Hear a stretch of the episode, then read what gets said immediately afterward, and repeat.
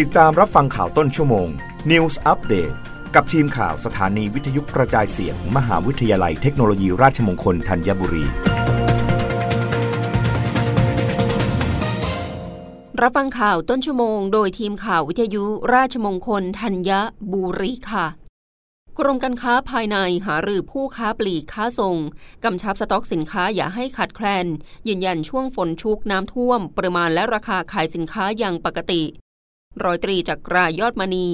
รองอธิบดีกรมการค้าภายในกระทรวงพาณิชย์เปิดเผยว่า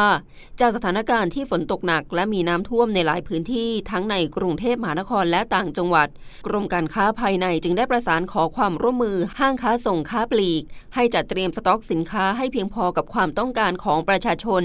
โดยเฉพาะสินค้าอุปโภคบริโภคที่จำเป็นต่อการครองชีพ เช่น ข้าวสาร อาหารแห้ง อาหารกระป๋อง น้ำดื่ม อุปกรณ์ซักล้างและทำความสะอาด และขอให้กระจายสินค้าให้ทั่วถึงทุกพื้นที่ทั่วประเทศ รวมทั้งพื้นที่ที่ได้รับผลกระทบ หรือได้รับความเสียหายจากน้ำท่วม ซึ่งเป็นไปตามนโยบายของนายจุรินลักษณะวิสิทธิ์รองนายกรัฐมนตรี และรัฐมนตรีว่าการกระทรวงพาณิชย์ ล่าสุด วันที่ 12 กันยายนที่ผ่านมา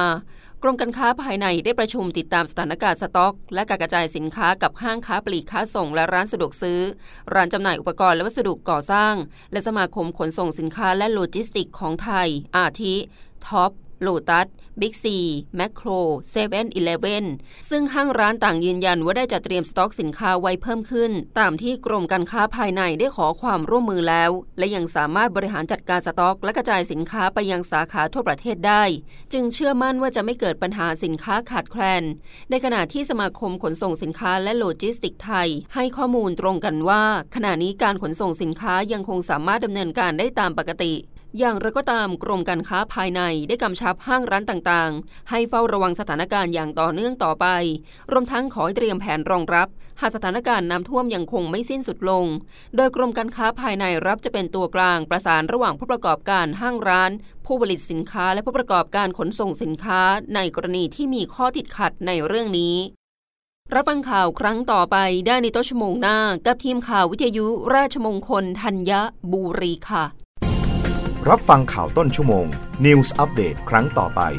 กับทีมข่าวสถานีวิทยุกระจายเสียง มหาวิทยาลัยเทคโนโลยีราชมงคลธัญบุรี